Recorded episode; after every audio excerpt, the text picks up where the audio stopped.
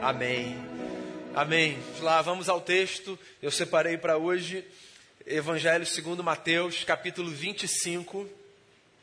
Eu quero ler uma parábola, que é a primeira parábola que a gente encontra nesse capítulo, conhecida como a parábola das dez virgens. Um texto que nos encoraja a vivermos com luz própria.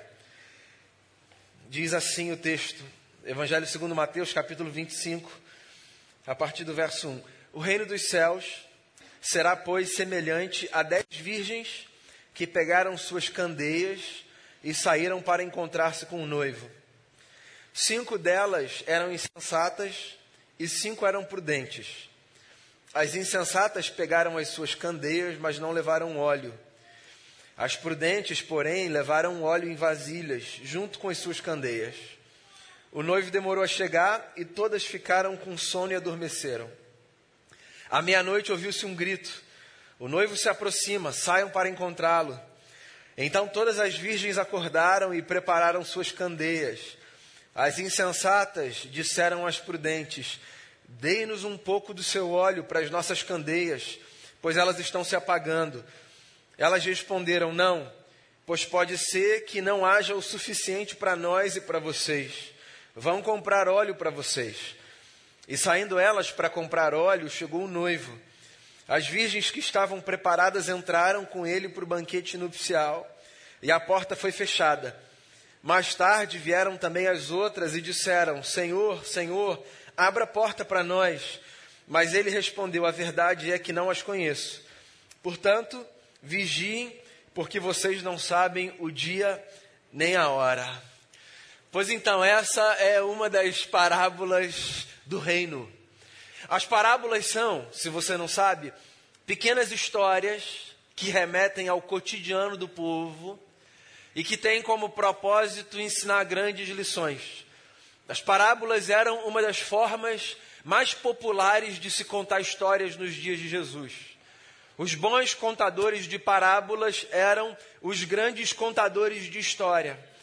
Eles conseguiam olhar para os grandes dilemas da vida, para as questões centrais, e eles conseguiam traduzir essas questões centrais, que geralmente são questões complexas, dizem respeito às nossas angústias, aos nossos anseios, aos dilemas existenciais. Eles conseguiam pegar esse tipo de temática e traduzir essa temática para o cotidiano. E como é que eles faziam isso? Eles cercavam essas ideias de ilustrações muito populares. Então, por exemplo, há uma parábola que fala do semeador que saiu para semear. Era o cotidiano daquela gente da Palestina. Uma outra parábola falava de uma dona de casa que tinha perdido uma moeda que a ela era muito preciosa e parou para fazer festa. Ou de um pastor que cuidava de um rebanho e tinha perdido uma ovelha. Eram histórias que qualquer pessoa podia entender. E elas se propunham a falar sobre temas específicos. Aqui nesses capítulos finais, sobretudo capítulo vinte e quatro e vinte e cinco de Mateus, a gente tem um compilado de parábolas que a gente chamaria de as parábolas do reino. São histórias que foram contadas para descrever como é o reino de Deus, ou que postura devem ter as pessoas que fazem parte do reino de Deus.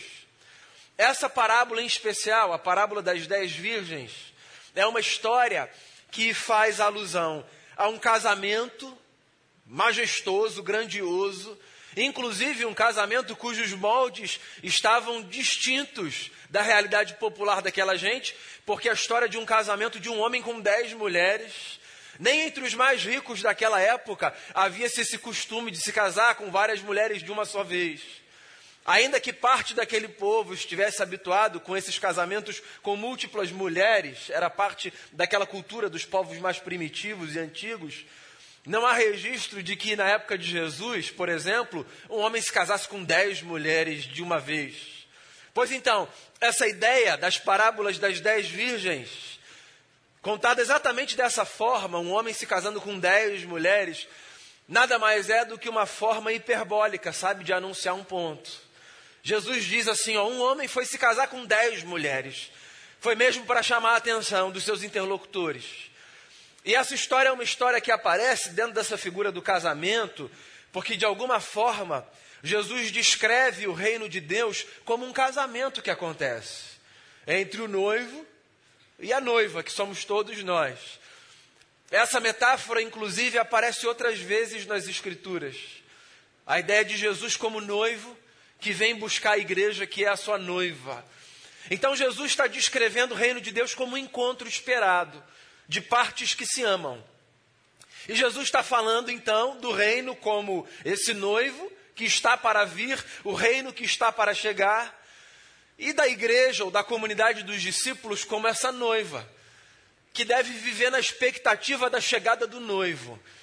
Pois então, essa é a ideia que Jesus está querendo construir aqui, de que a nossa vida deve ser vivida como uma noiva que aguarda com expectativa a chegada do seu noivo. Acontece que, porque a vida não é simples, é complexa, Jesus resolve acrescentar assim um certo tempero a essa história. Ele não diz que o reino de Deus é como dez noivas que aguardam com expectativa a chegada do noivo. Ele diz que o reino de Deus é como dez noivas que se dividem em dois grupos, as prudentes e as imprudentes. E é claro que Jesus, com isso, de forma muito simples, está tentando apontar para a gente um caminho, certo? Você consegue perceber? Antes que você entenda o texto, eu acho que fica muito fácil perceber o fato de que Jesus está dizendo que na vida, a gente que aguarda a manifestação do reino de Deus, a gente que quer ver Deus chegar, não apenas, sabe, personificado numa figura humana, mas a gente que aguarda Deus chegar na nossa vida todos os dias, a gente que canta, tu vens, tu vens, eu já escuto os teus sinais. Pode cantar, não é profano não. Sabe, essa expectativa da vinda do Rei, da glória. A gente que vive assim, a gente deve viver não como esse grupo das noivas imprudentes, mas como o grupo das noivas prudentes. E aí Jesus descreve, então, o que seria, nesse contexto, a noiva imprudente? E o que seria, nesse contexto, a noiva prudente? E ele faz mais um uso aqui de uma realidade que é muito própria daquele tempo e que não é do nosso, pelo menos não do nosso contexto, que é o uso que as pessoas faziam quando iam para as ruas, cada qual da sua candeia, que iluminava nas ruas escuras, sobretudo nas vilas menores e nas estradas da Palestina, que era uma espécie de periferia do Império Romano, a sua caminhada. Quem quer que fosse sair de noite, precisava sair com prudência. O que incluía sair com a sua candeia cheia de óleo. Porque se você sai com candeia, mas não tem óleo, adianta de nada. Você não vai ter luz. Porque você precisa do azeite, dentro daquele contexto, para que você mantenha aquela luz acesa. E aí Jesus então diz que nesse contexto de quem supostamente vive na expectativa da chegada do noivo, há quem viva numa expectativa pela metade, porque até se prepara, mas não se prepara por completo. São as noivas imprudentes, que vivem sempre na dependência de uma luz que não é própria. Eu acho que essa é a primeira lição que o texto ensina para a gente. Nós, que nos colocamos nesse lugar, sabe, de querermos ver o reino de Deus se manifestar, nós, que fazemos parte desse povo, que há dois mil anos diz, Senhor, eu aguardo a tua volta. Nós, que vivemos com essa expectativa desse encontro de Deus com a humanidade, que já acontece assim pontualmente, mas que acontecerá num dia cabalmente, plenamente. Nós devemos viver com uma consciência de que cada um precisa ter a sua própria luz para iluminar a sua caminhada. Sim. Essa é a primeira lição que eu tiro do texto para a minha vida. Quando Jesus diz que essas mulheres que estavam aqui no grupo das imprudentes saíam com candeia, mas não tinham azeite para iluminar, óleo para manter acesa, sabe, aquela lamparina. O que Jesus está dizendo para mim nessa história é que não dá para eu viver querendo fazer a minha caminhada dependendo de luzes que não as minhas próprias, que iluminem o meu caminho. Esse texto pode parecer estranho, porque dependendo da forma como você o leia, pode dar a sensação de que Jesus está chancelando uma espécie de antipatia ou de falta de empatia para com as necessidades alheias, né? Mas não é essa a ênfase do texto. Seria inclusive contrário ao espírito do Evangelho de Jesus, que está o tempo todo ensinando a gente a ajudar o próximo, né? Jesus está enfatizando um outro ponto. O que Jesus está dizendo aqui com esse texto é que a expectativa do reino de Deus, a expectativa da chegada de Deus, a expectativa daquilo que Deus faz na nossa vida, ela precisa ser de uma tal ordem que cada um a cultive por si. Ainda que eu possa celebrar o que Deus faz na vida do outro, ainda que eu possa de alguma forma participar daquilo que Deus faz na história do outro e vice-versa, o outro também na minha, o fato é, e você sabe muito bem disso, que não dá para a gente caminhar dependendo sempre de uma luz que não é a nossa própria. Porque a experiência de fé, ainda que seja comunitária, é uma experiência que carrega um certo grau de individualidade. De modo que eu não posso depender da jornada da Denise com Deus, nem da jornada dos meus filhos com Deus, ou dos meus pais com Deus. Eu preciso fazer a minha própria jornada com Deus, eu preciso ter luz dentro de mim. Porque a luz que me cerca pode me ajudar a não tropeçar. Mas é da luz que me ilumina por dentro que eu preciso para perceber as coisas mais importantes a serem percebidas. Porque as coisas mais importantes a serem percebidas não estão no percurso pelo lado de fora. As coisas mais importantes a serem percebidas estão nesse universo que está do lado de dentro. De modo que eu preciso de uma luz que me ilumine por lá. Porque só a luz que me ilumina por lá, por dentro, vai me fazer perceber aquilo que do lado de dentro está. Então, com essa história em que há dois grupos, nos, nos quais umas percebem, por exemplo, que o noivo está chegando, porque estão anunciando, ele está vindo, ele está vindo, já é de noite, mas ele está vindo. Essas aqui se desesperam e começam a tentar acessar aquilo que as outras têm, porque na sua prudência carregaram, cultivaram. Elas recebem uma negativa, não porque falta empatia, elas recebem uma negativa porque na história, o que Jesus está querendo ensinar e enfatizar e grifar e destacar dentro de cada um de nós é que a gente precisa viver com uma luz que nos é própria. Na prática, sabe o que eu estou dizendo a você? Faça a sua própria caminhada com Deus. Faça você suas próprias orações. Leia você a sua Bíblia por você e para você. Busque a Deus na intimidade do seu quarto e você. Cultive você, dentro de você, as suas expectativas de que o reino de Deus se manifeste. Ah, mas eu gostaria tanto de ter A ou B. Tudo bem, a gente pode trabalhar para isso também, mas não dependa daquilo que tem a ver com os outros. Porque existe uma caminhada que só você pode fazer, é a sua com Deus. Então a gente vai se ajudar. A gente vai se abençoar. A gente vai se exortar. A gente vai se lembrar um ao outro de que ele está vindo. Percebe? Há vozes que dizem, ele está vindo. Elas ouvem vozes. Mas cada uma tem ali a sua lamparina. E tem ou não tem o seu azeite, o seu óleo. E nessa hora não dá para emprestar, nem para pegar. Porque cada um precisa viver com aquilo que tem. Sem depender daquilo que só o outro pode carregar. Você precisa ter a sua luz própria. Pois então, ainda que você gostasse demais que outras pessoas acompanhassem você nessa jornada, eu quero dizer a você que as coisas que têm a ver com a sua individualidade, com o seu universo interior, com o seu mundo particular, esse universo que te habita, essas coisas, elas não dependem de mais ninguém.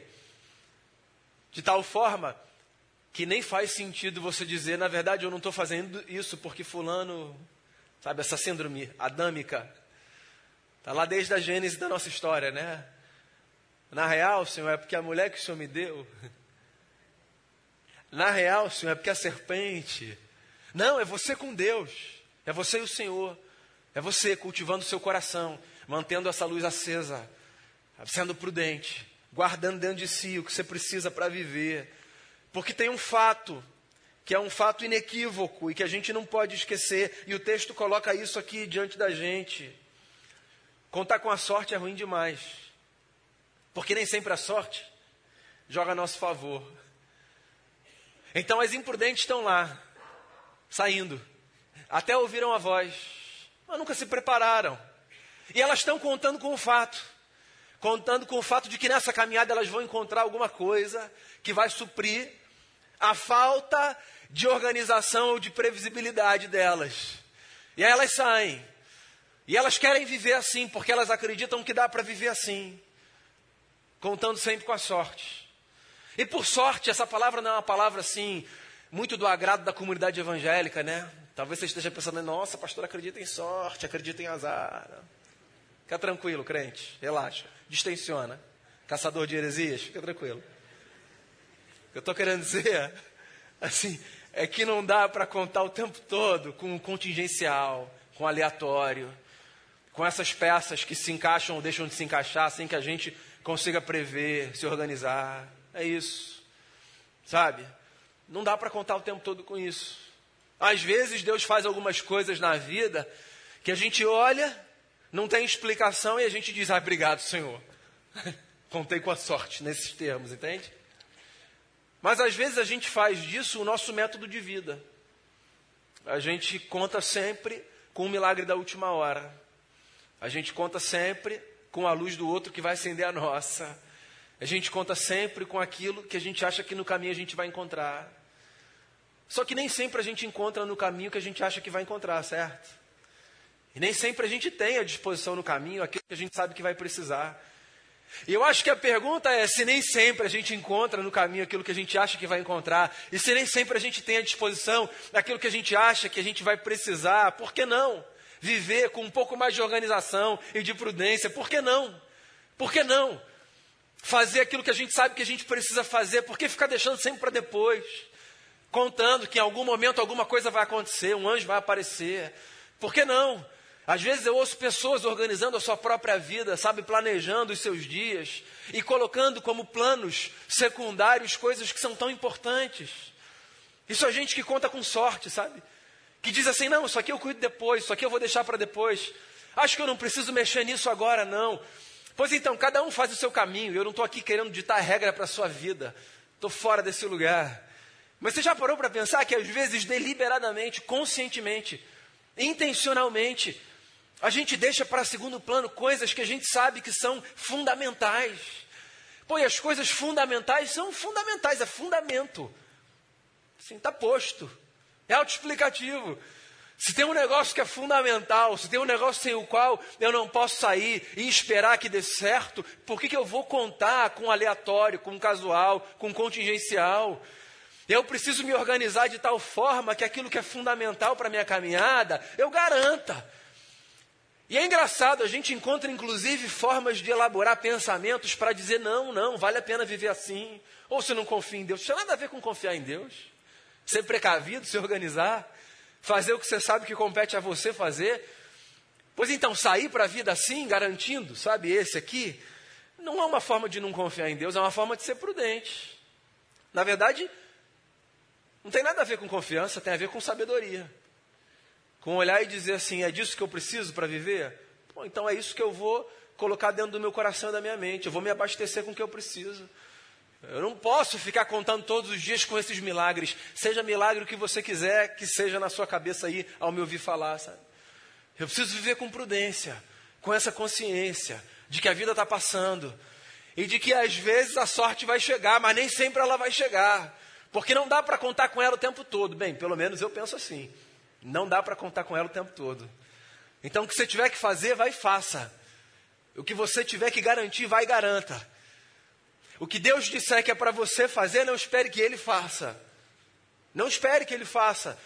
Às vezes a gente tem umas broncas com Deus. Eu ouço, por exemplo, às vezes pessoas falando de coisas e de frustrações. Sabe? E lá no fundo eu fico pensando, mas essa pessoa está frustrada porque ela acha que Deus não fez um negócio... que se eu estou entendendo direito o texto, Deus que estava esperando que ela fizesse. Mas fica tranquilo, porque eu também já estive nesse lugar diversas vezes. E não digo estive no sentido de nunca mais estarei, porque eu me encontro nesse lugar. Esse lugar é um lugar nosso, de nós esperarmos que Deus ou que outros façam aquilo que é para a gente fazer. Então viver com prudência tem a ver com essa consciência, sabe? Com ter capacidade de discernir o que compete a mim, o que cabe a mim, o que é meu. E sair de casa à noite, não como esse grupo de insensatez aqui, mas com esse grupo que carrega em si uma sensatez que é própria de quem quer viver com sabedoria, não para esperar um prêmio chegar, mas para fazer com que cada dia aqui vale a pena. Porque eu acho que tem um negócio muito equivocado, sabe, nessa nossa expectativa messiânica. Deixa eu confessar um negócio a você. Eu acho que tem um negócio muito equivocado nessa motivação que muitas vezes nos leva a esperar que Jesus venha, que o noivo apareça, que ele chegue. Quantas vezes eu ouço pessoas dizendo assim, ó, ah, eu quero muito que Jesus venha, porque eu quero que lá, e aí é sempre uma expectativa futura, lá, lá, lá, quando acontecer, quando chegar, quando vier, para onde a gente for, sempre tem a ver com o lá. Parece que a gente vive aqui tentando arrumar as coisas para que em algum momento a gente comece a desfrutar de um negócio que vai ser maravilhoso. Aqui é sofrimento, aqui é luta, aqui é passageiro, eu não preciso nem me preocupar. Aqui eu não preciso ter atenção, isso aqui é transitório, lá que vai ser legal. Sabe, eu acho que isso é um esvaziamento tão grande do que significa viver com Deus. Eu não estou dizendo com isso que um lar não vai ser maravilhoso. Tudo me dá a crer que vai ser muito mais maravilhoso do que a gente pode imaginar. O texto é claro em relação a isso. Mas você já parou para pensar que esse negócio de esperar ele chegar para que o encontro seja maravilhoso, não é só um norte para a gente olhar lá para frente e criar uma expectativa, também é uma forma da gente organizar o presente de tal maneira que isso aqui que a gente vive aqui seja o mais bonito que a gente puder fazer? Tem a ver com isso, cara. Tem a ver com isso. Essa expectativa messiânica, esse negócio de dizer, esteja pronto. Esse negócio de dizer, vigie. Esse negócio de dizer, olha, viva da melhor forma que você puder, porque Jesus está voltando. Isso não é para que lá seja maneiro. Isso é para que cada dia aqui seja vivido com uma intensidade que seja digna da expectativa de quem sabe que quando se encontrar com esse noivo que é Jesus, vai receber dele um abraço e o seguinte dizer, que bom que você está vivendo essa vida, não é maravilhoso? Então é um ajuste para o presente, não é só uma promessa para o futuro. Eu gosto muito de uma fala do Dom Robinson Cavalcante, já falecido, bispo anglicano, que serviu aqui na nossa terra, no Brasil, em Pernambuco, falando sobre o reino de Deus. Dom Robinson disse assim certa vez, a missão da igreja é manifestar aqui e agora, a maior densidade possível do reino de Deus que está ali e além. Eu acho essa definição linda. A nossa vida tem a ver com trazer para o aqui e para o agora a maior densidade possível de um negócio que a gente sabe que está ali e além. Então, quando eu vivo na expectativa do retorno de Cristo, não é só para eu ficar bonitinho para uma festa que vai acontecer. É para eu dar o meu melhor para uma festa que já está acontecendo. E a imprudência não me deixa dar o meu melhor para uma festa que já está acontecendo. Eu acho que é muito empobrecedor viver na expectativa de que um dia eu vou celebrar, ignorando o fato de que todos os dias podem ser vividos nesse espírito de festa, sabe? Porque o que Deus tem de maravilhoso para a gente não é apenas uma promessa de que um dia vai ser bom. É um fato de que hoje já pode ser maravilhoso. Mas tem a ver com como eu vou viver. Porque se eu saio para a vida displicente, se eu saio para a vida como essa noiva imprudente, eu posso até aguardar que lá seja maravilhoso. Mas o que, que eu estou fazendo com aqui? Porque esse negócio é maravilhoso ou não é? Tem luta, claro que tem. Tem dor, claro que tem. Tem sofrimento, claro que tem. Mas não é maravilhoso? Viver é maravilhoso. É a potência que a gente tem. Acordar, abraçar quem a gente ama, dar um beijo, receber um beijo, comer uma comida deliciosa, fazer uma viagem maravilhosa, encontrar os seus amigos, trabalhar e saber que de alguma forma, com o seu trabalho, você está contribuindo para que em algum lugar, alguma coisa seja melhor. Pô, isso não é maravilhoso? Isso é vida. É a potência que Deus tem para a gente. Aí a gente criou uma teologia evangélica que faz a gente ficar o tempo todo olhando para lá, sabe? Como se a gente estivesse olhando por cima do muro, esperando na janela, ver esse dia que vai chegar. Aí a gente se arruma e fala, ah, agora sim, agora vai ser legal. E aqui? E essa vida que Deus te deu, cara? E a saúde que você tem? E as pessoas que fazem parte da sua história?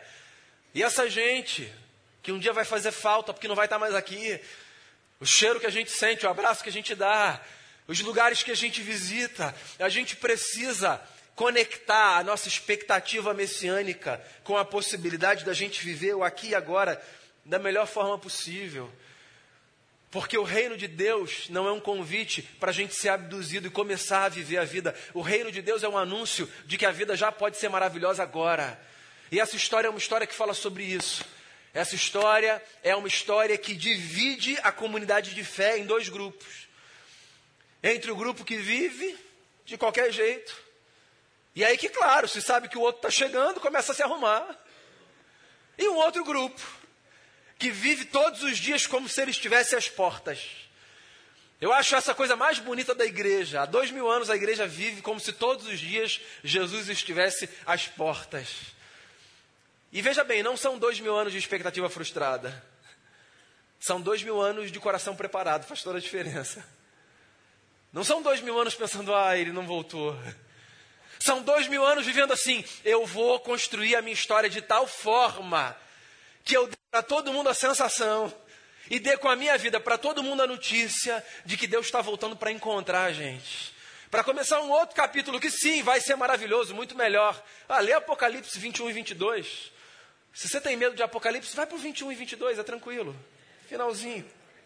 Não tem monstro, não tem nada, fica tranquilo, vai dormir bem. É uma descrição de uma cidade linda. Ah, com uma árvore com cura para as nações, um rio que passa e que irriga a vida de todo mundo, e com a notícia de que ele vai enxugar, sabe, dos olhos de todo mundo lágrima, e que não tem dor, e que não tem sofrimento. A descrição é maravilhosa, claro que vai ser maravilhoso, mas e o hoje? E o hoje? Para mim, deixa eu fechar com isso. Sabe qual é a lição mais bonita que essa história põe sobre a mesa? A lembrança de que o dia mais maravilhoso da nossa vida não pode ser nunca, nem o ontem, nem o amanhã. Precisa ser hoje. O dia mais bonito da nossa vida precisa ser hoje. O dia mais bonito da minha vida não pode ter sido sábado, que foi maravilhoso. Eu batizei uma família querida, eu fui fazer festa com uma outra pessoa, eu comi um churrasco delicioso, eu fiquei com a minha mulher e com os meus filhos. Ontem foi maravilhoso, mas eu quero que hoje seja mais maravilhoso ainda. Porque hoje é o dia que eu tenho, não é isso? É o dia que eu tenho, é o único dia que eu tenho, é o hoje. O ontem é uma memória, o amanhã é uma expectativa, o hoje é uma dádiva, o hoje é um presente.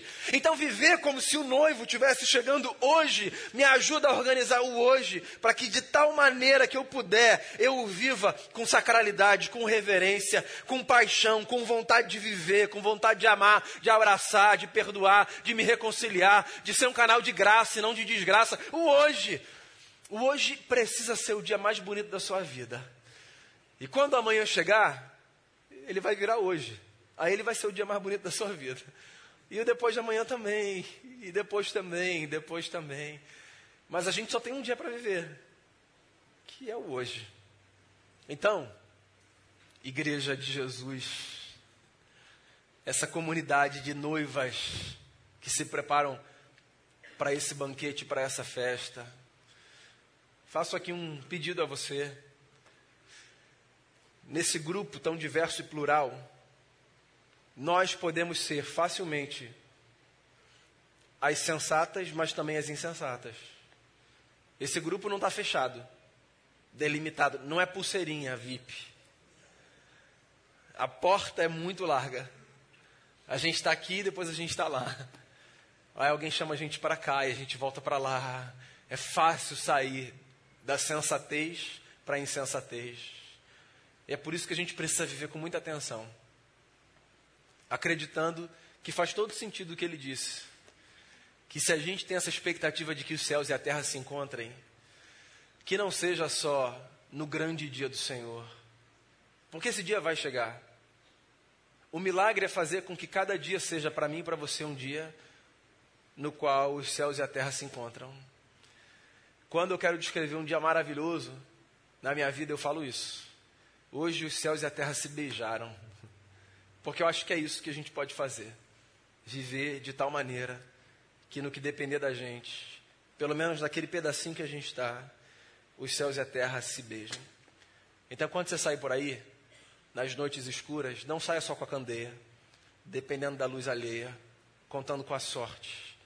Saia como uma pessoa prudente, que se organiza, se preocupa, se arruma. Claro, conta com o que Deus pode fazer, a gente sempre conta com o que Deus pode fazer, mas que vive com essa expectativa de que não apenas no dia final, mas a cada dia, em algum lugar, a gente pode encontrar aquele que é a razão da nossa existência, Jesus Cristo de Nazaré, aquele que nos acolheu como família e que nos trouxe para perto do Pai. Vamos fazer uma oração? Queria que você orasse por você, por você. A gente já orou por irmãos e irmãs, mas eu queria nesse momento que você orasse por você. E que você se lembrasse daquela música das crianças, sabe? Minha pequena luz eu vou deixar brilhar. A gente costuma cantar no culto das luzes. Deixa a sua pequena luz brilhar. Saia de casa com luz. Saia de casa com luz. Quando você sair amanhã para viver a sua rotina, sua vida, segunda-feira, indo para lugares, às vezes, que são a representação talvez mais intensa da escuridão, das trevas, saia com a sua luz. Não pense assim, ó, oh, fulano está lá, fulano tem luz. Não, saia com a sua, saia com a sua. Não dependa da iluminação que outro trará. Se outro trouxer, é maravilhoso. Serão duas brilhando num lugar. Mas se por acaso você der o azar de estar num lugar em que só tem gente displicente, desatenta, insensata, que pelo menos a sua luz brilhe. Porque vai iluminar a sua vida pelo lado de dentro e vai ajudar alguém do lado de fora. Faça desse domingo o dia mais bonito da sua vida. Talvez essa semana seja uma semana de preocupações, reuniões, desafios familiares, alguma expectativa de notícia. E aí você esteja já na segunda, na terça, na sexta. Volta para o domingo. Volta para o domingo. E faça do domingo o dia maravilhoso. Ame quem você tiver que amar. Abrace quem você tiver que abraçar. Dê um beijo em quem você tiver que dar. Agradeça a quem você tiver que agradecer. Perdoe se você tiver que perdoar. Hoje é o único dia que a gente tem. O único dia que a gente tem. Ontem passou, foi maravilhoso. Mas hoje é o único dia que você tem. O amanhã, ouça Jesus, Ele trará os seus cuidados. E continue a cultivar no coração essa expectativa do retorno do Cristo. Há dois mil anos a gente espera Ele voltar. Não são dois mil anos de frustração. São dois mil anos de atenção, e de sentido, e de propósito. Senhor, a gente, a gente quer fazer parte dessa festa, desse banquete, do encontro do noivo com a noiva. Essa metáfora da Bíblia de que o Senhor encontra uma comunidade que passa a ser do Senhor. Essa metáfora de que o Senhor está chamando a humanidade para essa relação, sabe? De intimidade. Essa metáfora, ela, ela precisa nortear a nossa mente. A gente quer que ela norteie a nossa mente, Senhor. Porque a gente quer viver como quem aguarda a expectativa saudável de, desses encontros que o Senhor já nos proporciona. Livra a gente de empobrecer a nossa visão de mundo, achando que um dia isso vai acontecer, esquecendo que todos os dias isso pode acontecer, em alguma medida, todos os dias. A gente não quer viver sem luz de tal forma que por causa da escuridão a gente nem consiga perceber por onde o Senhor está passando na nossa vida. A gente quer ter atenção. A gente quer carregar uma luz própria do lado de dentro. A gente quer, a gente quer sair de casa para a vida como, como gente prudente deve sair. E enquanto isso, a gente quer viver cada dia, que é um presente, da melhor forma que a gente puder. Dizendo todos os dias, hoje será maravilhoso e maravilhoso também será no grande dia em que o Senhor vier nos buscar. Que esse, que esse desejo embale o nosso coração e empurre a gente para viver o presente mais cheio de sentido que a gente puder. Assim eu oro por mim, por cada irmão e por cada irmã. Em nome de Jesus. Amém.